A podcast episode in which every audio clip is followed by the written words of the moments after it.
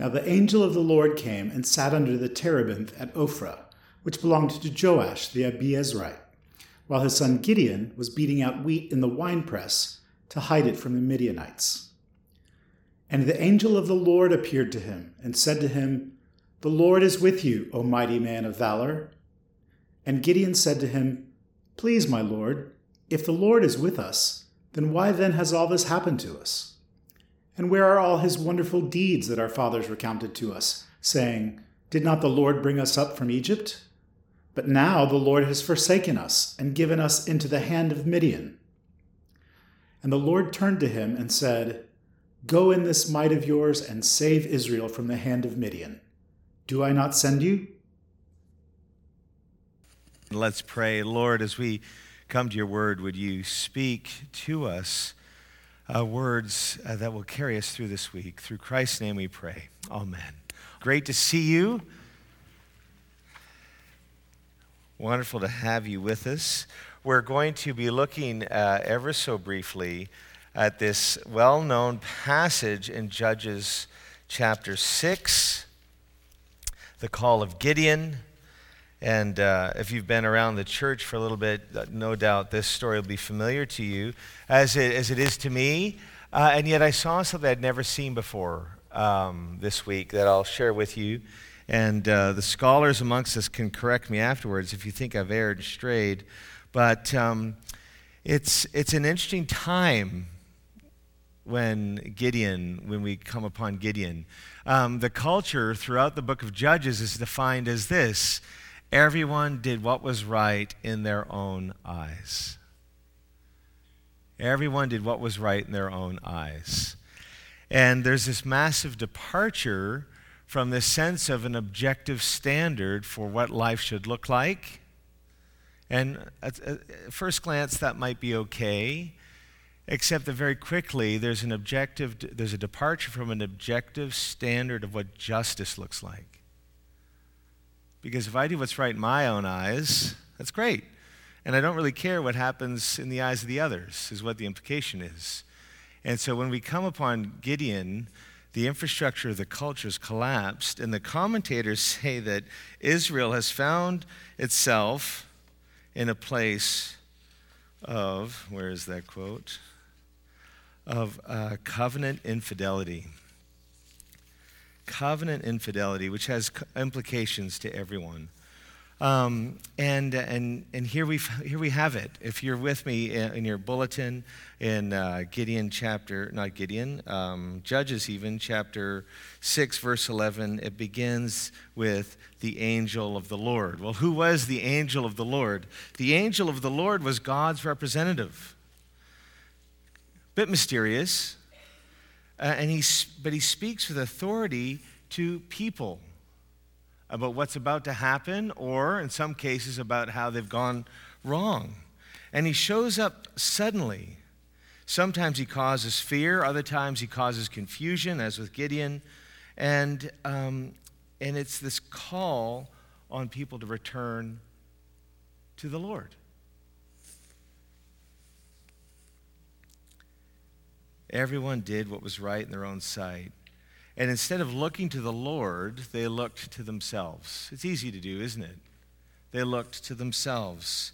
And that led them to the, a most spectacular case of, as I just said, covenant infidelity, because they refused to do God, things God's way. And it means in verse one of chapter six that the, the language is that so the Lord let them do it their way for seven years. And because of their departure, it leads them vulnerable and susceptible to attack. And the Midianites come in, and they begin to oppress, and they begin to raid, and they just um, begin, it begins an awful an awful time. And so in verse eleven, we read, the angel of the Lord came and sat down under the oak tree in, o- in Ophrah that belonged to Joash, the, um, un- well, difficult name, unfortunately, um, Abiezrite. You can tell me later, Chris, where his son Gideon was threshing wheat in a winepress to keep it from the Midianites. So grapes are normally, and I'm, I'm going to say the obvious here, grapes are normally crushed in a wine press. They're designed for it, right? They're high walls so that the juice from the grapes doesn't go anywhere, doesn't leak. Um, a threshing floor, however, has open walls so that as you thresh the wheat, the, the wind can take the chaff away. So not only is, is Gideon doing something in hiding for fear of the Midianites, uh, his job's a lot more difficult because it's not getting sorted properly. So he's got the wheat and the chaff here, and so it's complicated things um, tremendously. Uh, Gideon's secret is a sign of the desperate straits that people are in because of the oppression. And in verse twelve, we get to the point of the message. When the angel of the Lord appeared to Gideon, he said, "The Lord is with you, O mighty man of valor." So we have a coward who is doing things the hard way in hiding, who has no history up until this moment. We're going to learn a bit about his history in a moment. And all of a sudden, the Lord begins to relate to him differently than his history or his current circumstances. And that's just what the Lord's like. I don't know what your history is like or what your current circumstances are, but the Lord doesn't relate to us according to those. He has a higher level of relating to us. And identity in the eyes of our world is really informed by a lot, and I'm not going to try to uh, define it here, but often that ident- our identity is informed by our performance, right? I mean, uh, you go out and meet people socially for the first time. The game I like to play is how long can I make it last before they ask me or I answer what it is I do? And when I answer what it is I do, how can I make it sound a bit more interesting than, oh, I'm a priest, right? So we were at a drinks thing one night in London, and I was, you know, um, confession. We had crashed an art gallery opening that we were not invited to. Before we had children, we did a lot of fun things. And so, you know, you're, you're sipping wine, eating cheese, and uh, someone says, oh, what do you do? And, you know, oh, you know, public relations. I work for a P R firm. So, oh, yeah, what is this? No, actually, I'm not. I'm an exorcist. And it was interesting how the conversation just died. And uh, I said, well, that's an exaggeration. I'm really just a priest. And by then, we left because the party had, had uh, yeah, had died. But our identity, but you know, is so informed, isn't it, by our performance? Either by what we do, what we've done, or often what's been done to us. Becomes they're, they're huge. They really it really shapes our identity. But in the kingdom of God, identity is not performance-based. It's based on the word of the Lord. So today, to be a military leader, to be a man of valor, in the world's eyes, you, you you have to be a soldier who's at least gone through basic training. Not only that, if you survive basic training, you've led others in combat situations that have been successful. That's what it means to be a soldier. But with Gideon, the angel of the Lord appears to him and speaks to him as he's cowering, who is very healthily hiding in fear, and says, "You're a man of valor." And valor means someone who displays great courage in the face of danger, especially in battle. And in that moment, the identity of Gideon changes. His identity changes. Because we are shaped by what we do, but we're not limited by it. What we do isn't the totality of who we are. We are shaped by what has been done to us, but we're not limited by it. What has been done to us isn't the totality of who we are. There's more. I remember a few years back now, well, at least nine, before we moved to Texas, we had finished uh, an Alpha course, and in the middle of the Alpha course, there's a Holy Spirit retreat, and the Alpha course is a ten-week introduction or a reintroduction to the basics of Christian faith. And um, there's a Holy Spirit retreat where we take people away, and we basically look at four questions. Who is the Holy Spirit? What does the Holy Spirit do? And how can I be filled with the Holy Spirit? And then the fourth one, my favorite, how can I make the most of the rest of my life? And um, Ray, uh, a friend, had uh, was not in my group. He was in Rachel's group.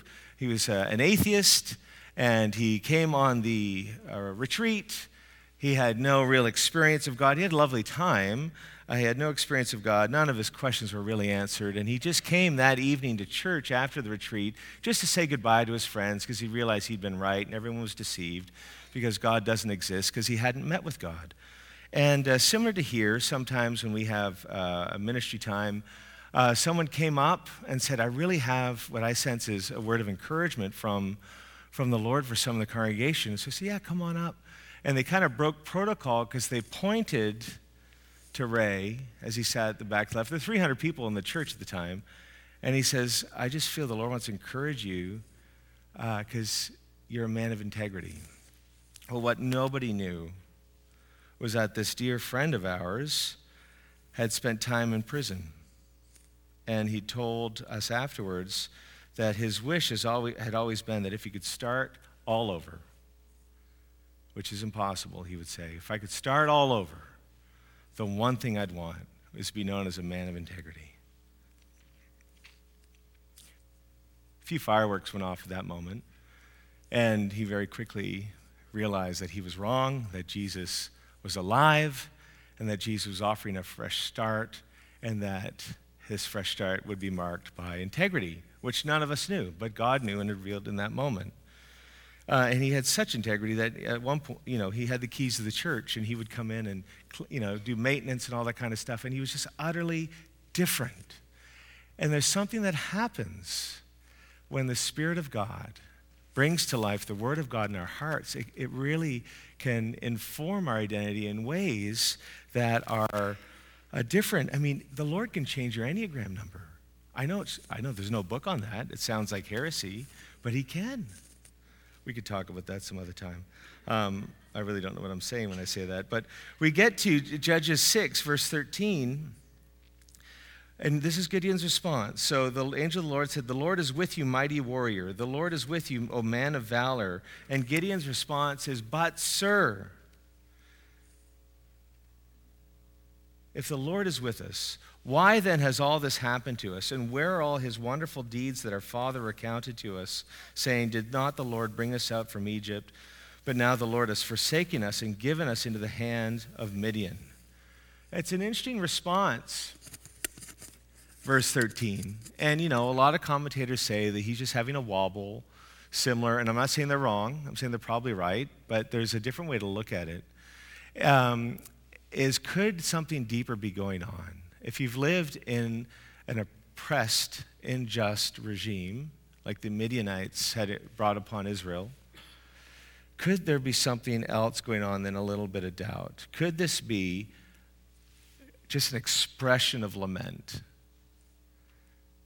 An expression of lament. Because if it is an expression of lament, then it informs our situation and gives us some hints of how we can actually receive what the Lord has for us. What does it mean to lament?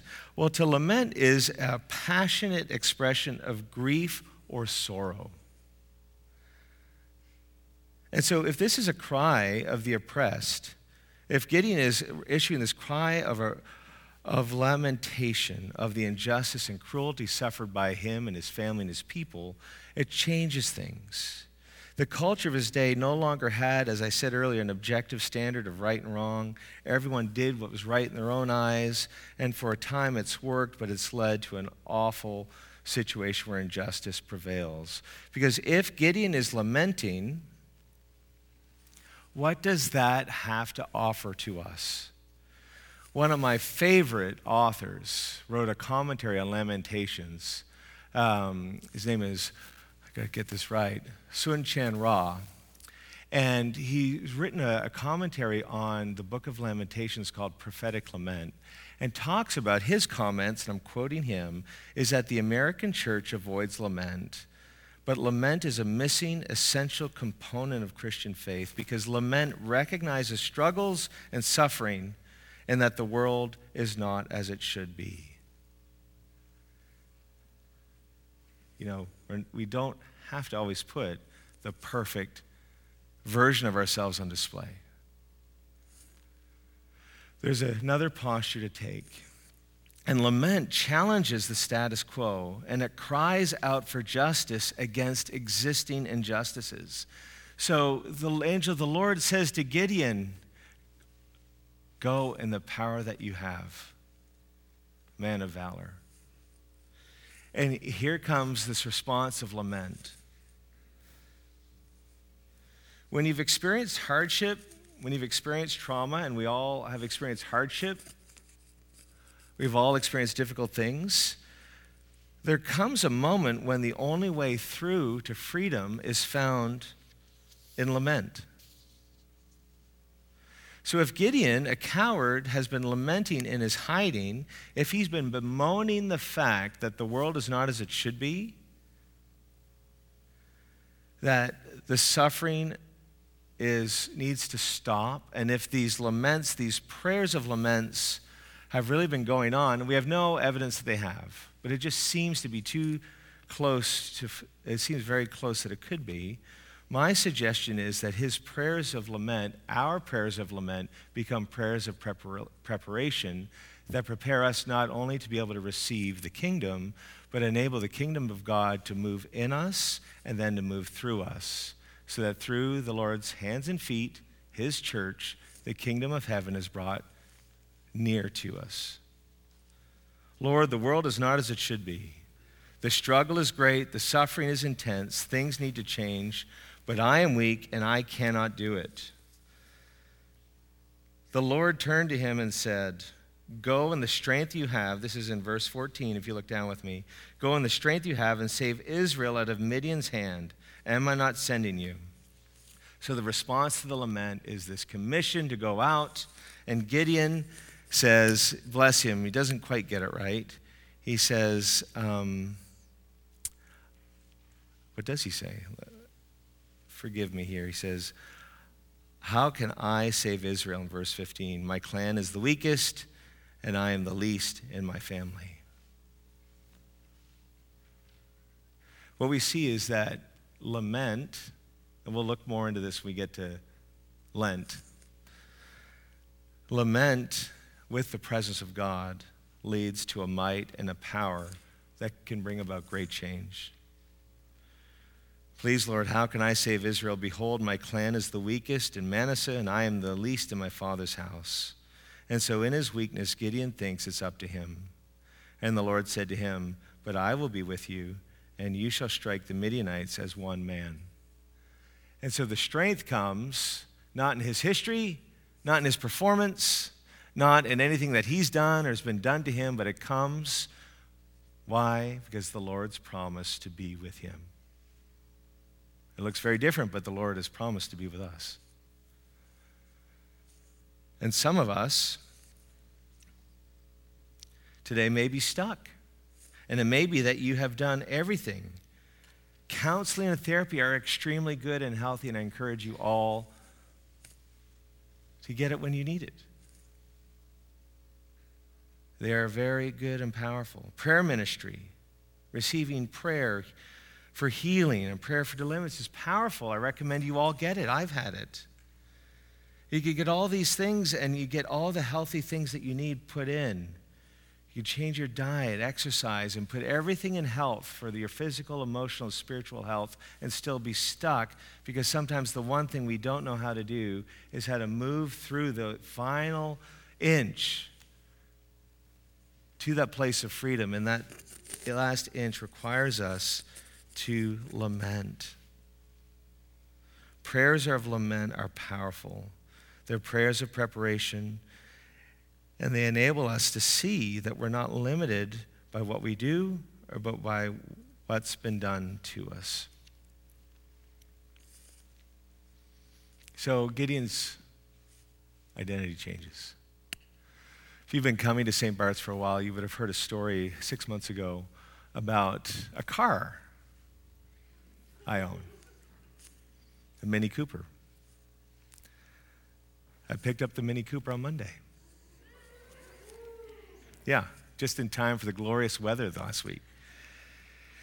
And at the end, I said to the mechanic, he apologized for the six months, said it's so embarrassing. He adjusted the bill, you know, took the knocked off, you know, just, it was great all about it. And he said, he said, I'm really sorry about the last six months. I don't know how this happened. This has never happened before. This is not how we do business. I said, look, I know. And he said, um, I said, what do you think about all this? And he says, I'll tell you one thing. I said, yeah, what's that? He said, I've really got to know you, because I called him three times a week for six months. Um, and uh, he said, I don't know anyone like you. Delay after delay, you've been kind and patient. And I said, you know, you know why? And he said, no, tell me. He said, well, I really felt Jesus tell me that if I didn't sin against you, with what was happening, that there's a chance that you might come to know him. And he said, really? He said that to you about me? I said, yeah. He said, well, you know, um, my wife is much better at the spiritual stuff. I said, oh, yeah, I know. They tend, our, ten, our wives tend to be wiser than we are, but um, would you be interested to know more about, you know, Jesus? And he said, I think I would. And, um, and I said, um, I'm here to help you get a chance to get to know him. And all of a sudden, all I can explain is that the Spirit of God hits him. And it's never, I've not seen this very often, but he begins to say, I'm not perfect, and begins to confess his sins in front of me, right? And that actually did happen, which helped him. You know, the my microphone sparked. And no, he begins to confess everything he's done wrong. And I said, okay. And I said to him, I don't know where I got this, I said, look, I'm not really concerned about your smoking. I'm more concerned that you're on fire and that you're living your life to the fullest and that you know the one who knows you better than you know yourself. And I said, um, this is just a car. You're worth so much more than this car. Well, especially the Mini, because the value depreciates so aggressively and it's not worth much at all. Um, so he, he took that pretty easily. But you're worth so much more than this car, and I'm here to help you discover how much you're worth in the eyes of Jesus. How about it? You interested? He says, yes, yes I am. I said, all right, I'll come back and I'll take you to lunch and we'll talk. Um, you know, I share that just because that was such a powerful moment in this man's identity. He'd spent time, he'd done things he didn't want to do, he'd kept doing things he did want to do, but he sh- knew he shouldn't do, and, and all of a sudden then there was that moment when he realized that my life is not defined by what I've done, what's been done to me, or what I continue to do.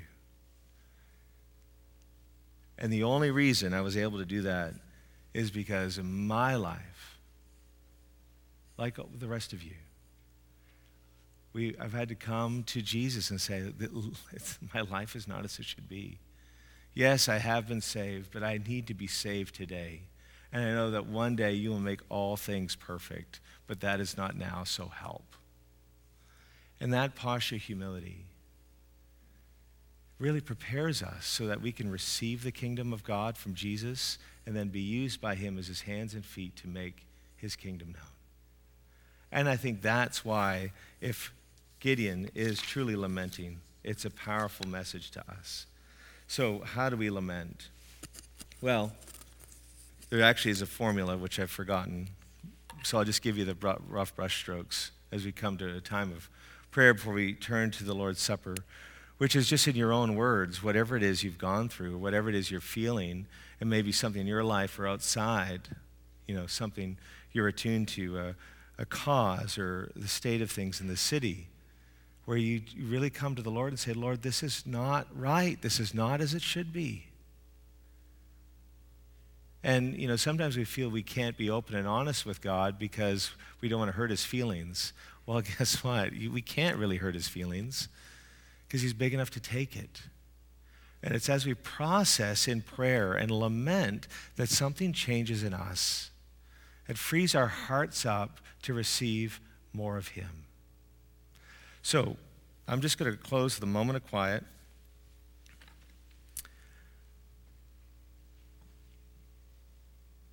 And just give you just a, just a brief moment to start maybe this process of lament.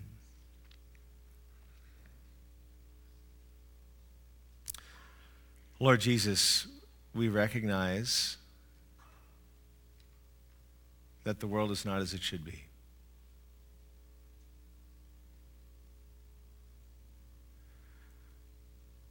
Recognize that this isn't right.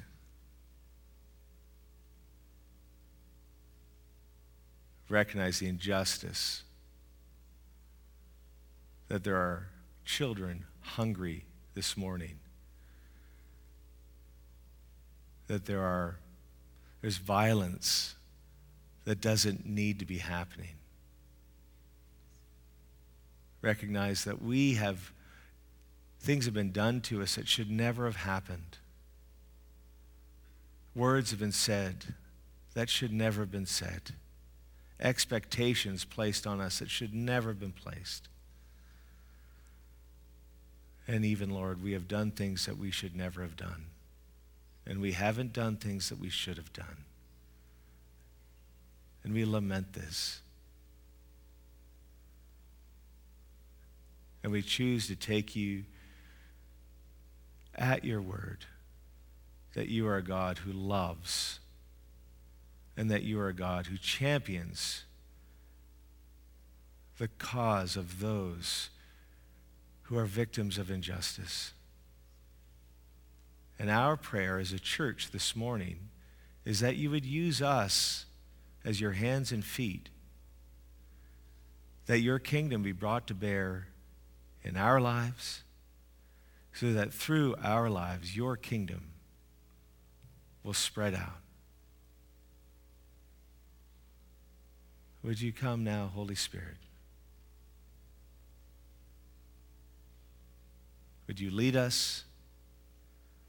Would you help us discover who it is that we have been called to be?